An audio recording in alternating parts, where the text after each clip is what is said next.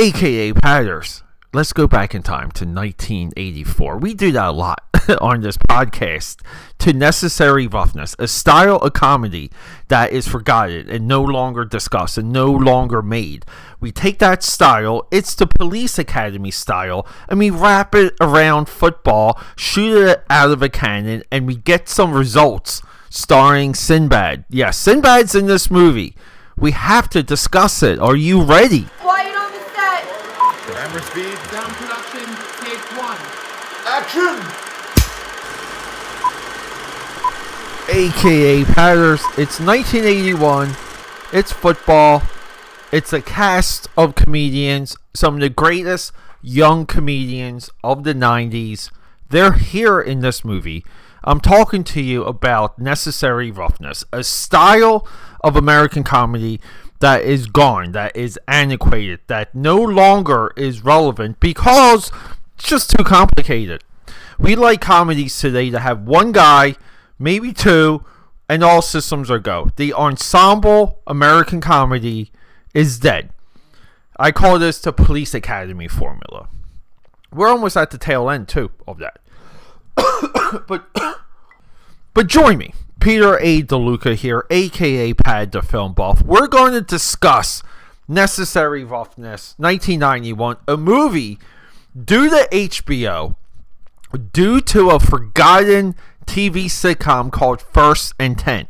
And due to a forgotten Inside the NFL with Len Dawson, gave my young mind an idea of what football was and why it is the greatest American sport or the greatest sport of all time. First and 10, 1984 would be rerun on HBO. I, I believe it was a um, original HBO show. Uh, First and Ten, original HBO comedy with another show called Dream On. First and Ten ran from 1984 to 1991.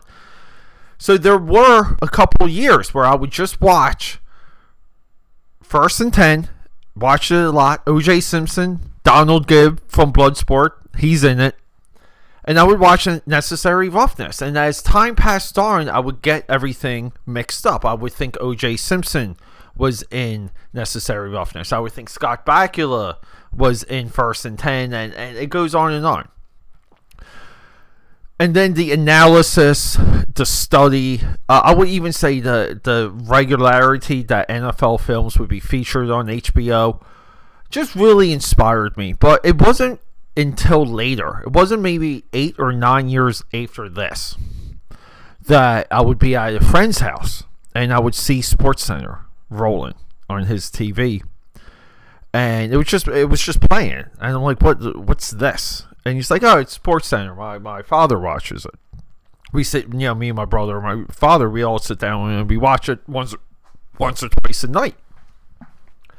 And it blew my mind that a family did that, that they cared about that, that uh, they shared something that was alien to me, to me, and I wanted it, but more or less like a, a, leech, like a vacuum. I wanted the knowledge. So at that point, I made a decision to get more involved in sports, and that doesn't mean playing sports. Uh, it did embed the seed in my mind to become a gym nut eventually. Uh, believe it or not, even at that point, another maybe like 15 years would go by before I would uh, join the gym for the first time. It takes a long road for these elements to come together. And now, you know, with the, the NFL divisional playoffs wrapping up, uh, RIP Bills, RIP Philadelphia Eagles.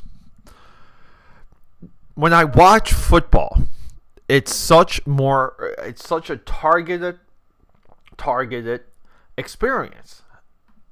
I'm not just watching the plays, I'm not watching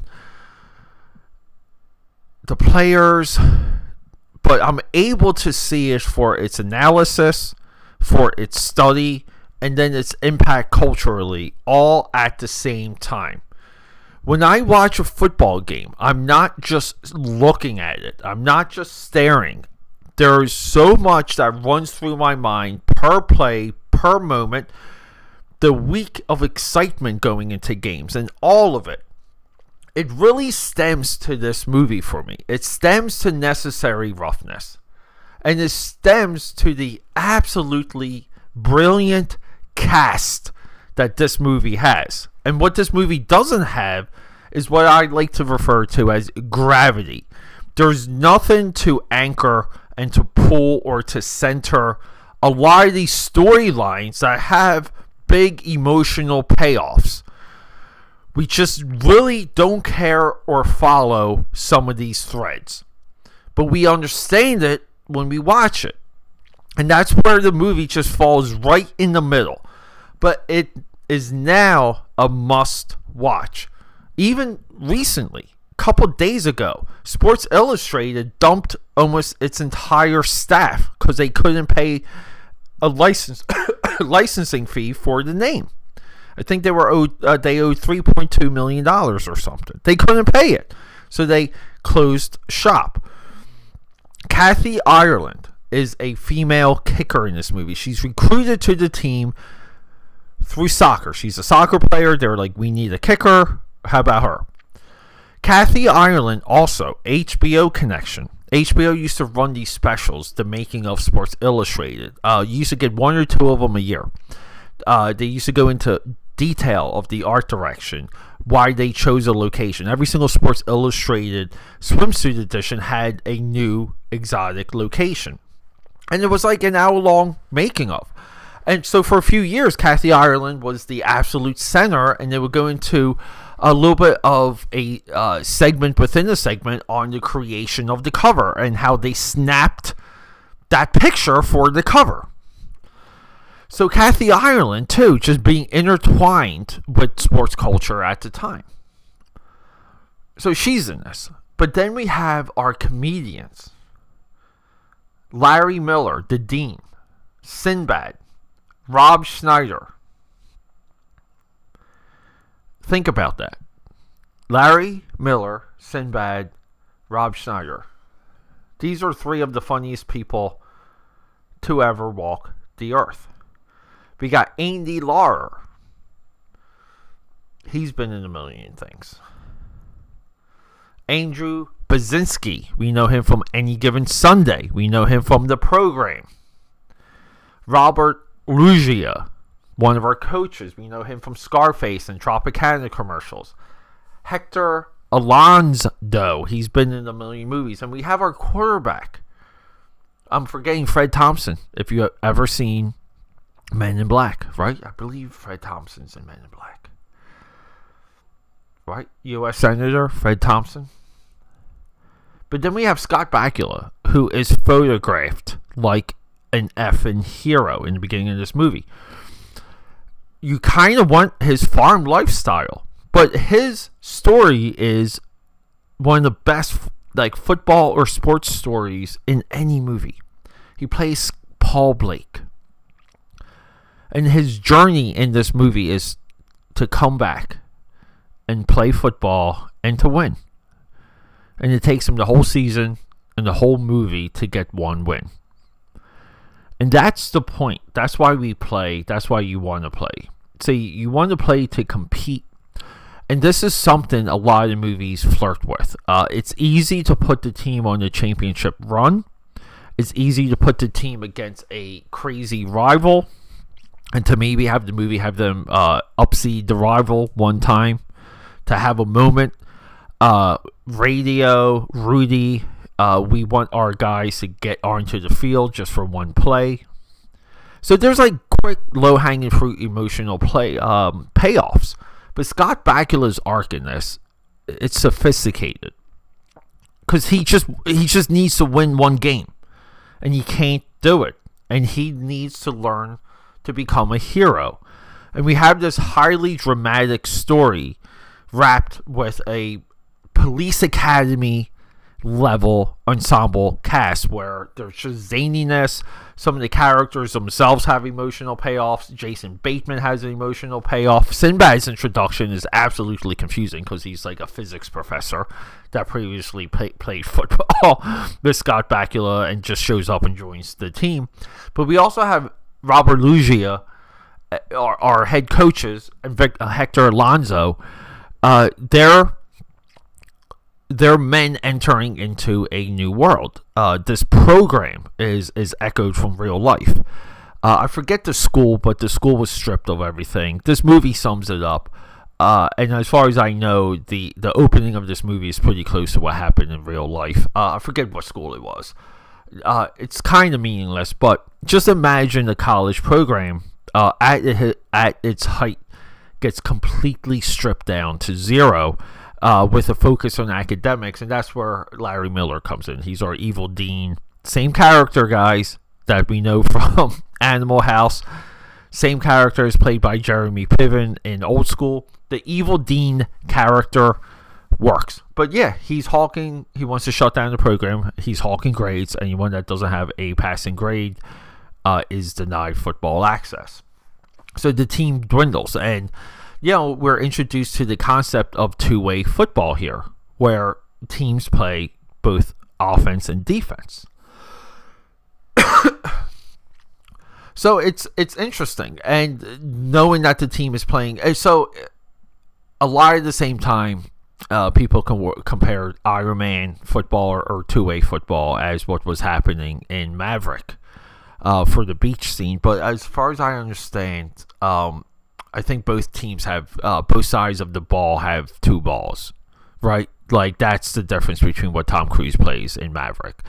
Both sides of the line both have a ball, so there's like two snaps. There's two quarterbacks. Everyone's playing offense and defense at the same time. I that just seems chaotic. Maybe I'm wrong. Correct me on that chat comment section, please. But no, this movie is just a ton of fun. It's interesting to take note that we don't make movies like this anymore. Uh, it's interesting to take note that we don't assemble comedians like we used to do. Uh, all of these guys, Larry Miller, Sinbad, Rob Schneider, L- LA comic scene at the time, putting in the work, getting roles here and there. Do we care about the box office? The, this movie made double, so it's not it's not a complete tank, aka Padders. And let let's let's just get into it. I'm trying to get into our our uh, article here, our wiki article. Yes, confession. Budget 13.5. I, I agree with that budget. Looks like it. Music too. Bill Conti. Big shout shout out there. Peter Steen or Stein cinematography. He deserves credit just uh, with some of the night shots and like I said, the way how he they they shoot and photograph Scott Bakula when he's on the farm in the beginning of this movie, perfection. Uh, budget thirteen point five, box office twenty six point three. The poster of this movie is a football wearing aviator sunglasses with a cowboy hat, horns, grilled teeth with a grill with a gold tooth, uh, punting out of the stadium. It's one of the all-time football images I can I can imagine. I mean, it just reminds me of Mad Balls. If you guys remember that old uh, toy line, they had uh, a couple footballs in, in, in, that toy line. But yeah, I mean, this movie though, uh, it really brings me back to a time where. Uh, HBO was the center of uh, building some of my football awareness, and I'm thankful for it. I'm, I'm thankful for the people that programmed that because you really could uh, just engulf yourself and you can kind of go on this thread of Sports Illustrated, Kathy Ireland, Necessary Roughness, Necessary Roughness, First and 10, Inside the NFL. And I used to absolutely love Inside the NFL and NFL films, uh, all of that programming. Um, I know people hate them, but I don't know why. But I think Chris Collinsworth uh, his contributions to the game, starting with inside the NFL. It's meaningful. It's and I think it's endless, and I think he's contributed way more than people like to pretend that he has taken away. So with all of that, yes, and I do defend Collinsworth if he comes up at the bar. AKA Pat here, reminding all of you, staying up for your convictions. Find threads out there, like I did with this. Uh, and and as time has went on, the more I re-experience this movie, uh, the more I absolutely love it. I really do. This movie is just so, it's just fun. It's not serious, but then it is so serious at times. And I do, I still feel like Scott Bakula's arc in this movie is one of the best sports arcs of all time. AKA Pat here. Thanks for hanging out. We got more football content as we march into the Super Bowl coming up. And yes, we're going to make strides to go two a day again because uh, we're kind of over a lot of humps, and one of them being my, my, my health hump. But you guys heard me coughing during this this this episode. Rocking and rolling. I hope your team's still in there, guys. I love you. Let's go. Okay, that's a wrap.